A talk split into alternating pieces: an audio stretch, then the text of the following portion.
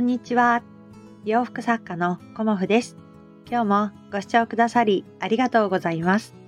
コモフのおしゃべりブログでは40代以上の女性の方に向けてお洋服の楽しみ方をお伝えしています。今日はですね、あの、私の子育てというか、娘の話をさせていただこうかなと思います。まあの、お時間ある方いらっしゃいましたら聞いていただけたらと思います。と私は今日娘と一緒にあの新宿のとある場所に行ってきました。うん、であの何しに行ったかっていうと、まあ、娘がねある国家資格を目指したいということでそれに伴うねあの勉強を塾で学びたいということだったのでその申し込みにねあの行ってきました。うん、でまあ、たまたまね、今日が、あのー、ね、大開運日ということだったんですけど、まあ、娘もね、ちょっと忙しくて、この日しか空いてないからっていうことで、あのー、二人してね、塾の申し込みに行ってきたんですけれども、うん、私はね、なんか、あのー、こうね、今日の日っていうのはやっぱり開運日だっていうことでね、私として、あの何かやってみようっていうふうに思うことも考えたんだけれども娘をねあの応援しようっていう日に今日はね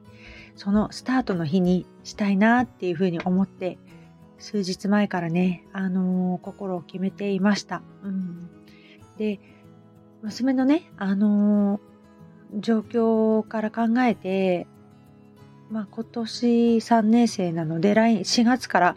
4年生なんですよね。で4年生になるとやっぱり卒論があるので研究室がねあのこの間の秋に決まったばかりなのでとてもねあの忙しくなるっていうことが分かっていながらのあのさらに学校が終わってから塾に通ってその国家資格を目指すっていうねあの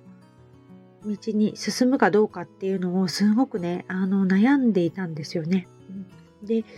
あの私はねあのよく娘に相談して話を聞いてたりもしてたんだけど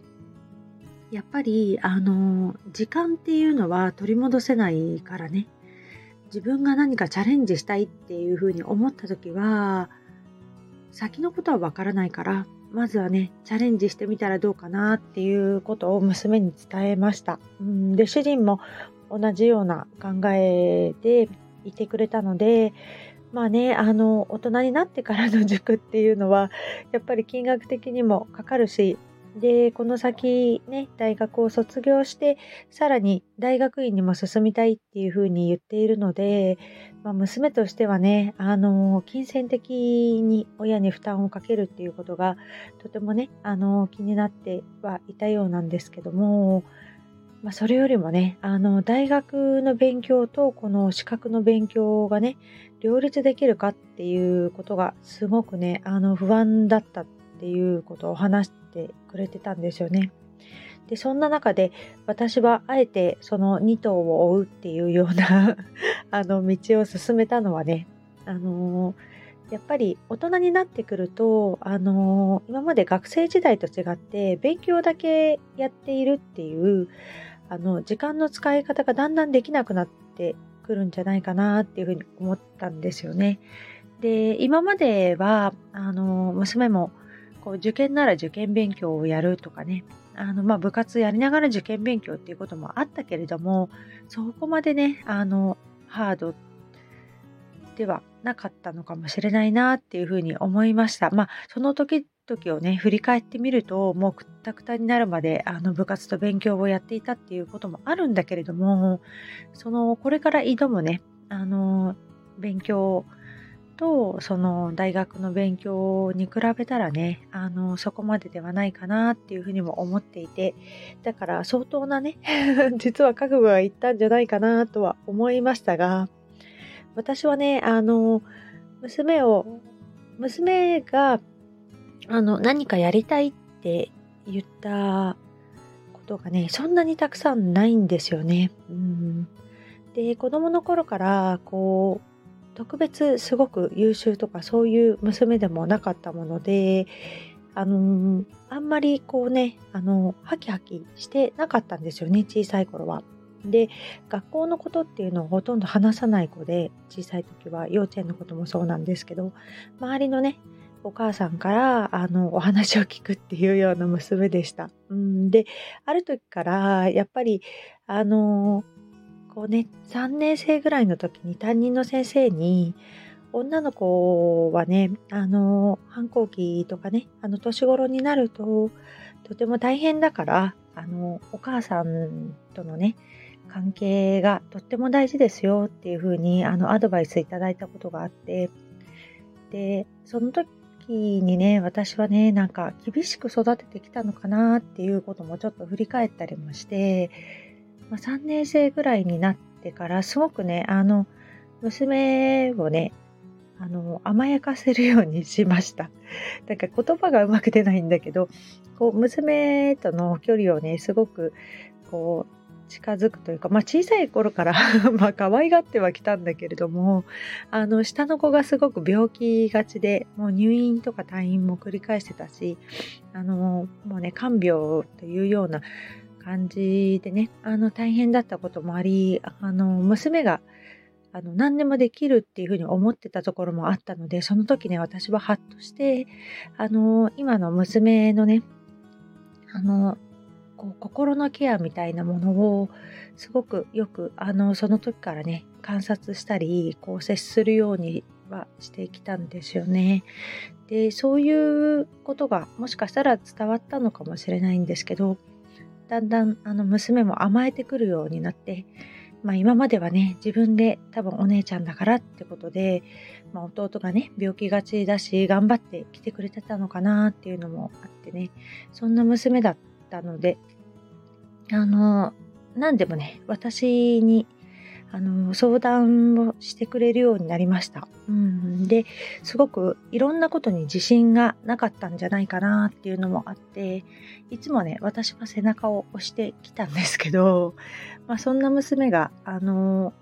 こう、将来の夢っていうものがね、あの、なかなか見つからないっていうふうに言ってて、で、小学校の時から、やっぱり何かのたびにね、将来の夢を書きましょうとか、将来どんな職業に就きたいですかっていうのを延々とこう聞かされ、あの書かされ続けてきて、で、いつもいつもないからどうしようどうしようって言って、すごくそれをね、心を痛めてたんですよね。だから、いつか見つかる時があるから、あの、ね、あの焦らないで自分のやることを見つけていったらいいんだよっていうことを伝えてはきたんですけどその娘がね、やっと、あのー、そうですね、今大学3年生の秋ぐらいに、私は、あのー、資格を取って、この職業を目指したいっていうことをね、私に話してくれました。うん、だから、ああ、やっとね、何か一歩、なんか踏み出せる何かが見つかったんだなっていうことで、あのー、そこからね、いろいろ自分で調べたり、まあね、今のお子さんって皆さん自分で調べたり、こうね、やってくると思うんですけど、まあうちの娘も同じように、あの、こう調べたりしてね。で、私も親だから、あの 調べてみたら、まあ、その資格の合格率っていうのが、えっ、ー、と、6%ぐらいだったかな。で6%でさらにあのこの資格を取るのに必要な勉強時間が3000時間、うん、で単純に1日8時間でちょっと割ってみたんだけれども8時間やったとして375日。だから1年以上勉強がねあのテストにテストっていうか試験までにあの勉強するんだなっていうことをあの改めて知ってね、うん、ああ、大変なことだなと思いながらも、なんかね、私が一番に応援してあげようっていう気持ちに、あの、今日はなっています。そんなね、あの、私の心の内をちょっとお話ししてしまったんですけども、何かね、親ができることって、あの、もうね、大きくなってくると、あの、ほぼほぼないのかなっていう中で、今日はね、あの、一緒に新宿まで行って申し込みをしてきました。うん、本当にね、なんか、こう、いつもね、あの、険しい道を行くなぁなんて思いながらも、そういう道にね、進むっていうことがまた人生の楽しみなんだろうなっていうのを、あの、改めて感じました。うん。で、まあ1年で取れなかったら2年で取るとか、3年、4年、5年で取るとかね、あの、何回でもチャレンジもできるだろうし、あの、この先ね、あの、どうなるかわからないけれども、やっとね、あの、娘が自分のやりたいことを見つけて、あの、新たな一歩を踏み出そうとしている、あの、今日がね、その新たな一歩の日になったなっていうことで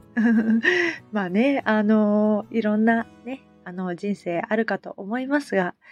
ね、その娘を私はね、あの、応援していきたいなと思います。まあ、今までもずっと応援してきましたが、今日からね、新たな困難な道をね、あの、目指す娘を、あの、一生懸命応援しようかなということで、まあ、私の 記録配信みたいになってしまって、こう、だらだらとお話ししてしまったんですが、聞いていただけた方がいたらとっても嬉しいです。今日もご視聴くださりありがとうございました。洋服作家コモフ小森屋隆子でした。ありがとうございました。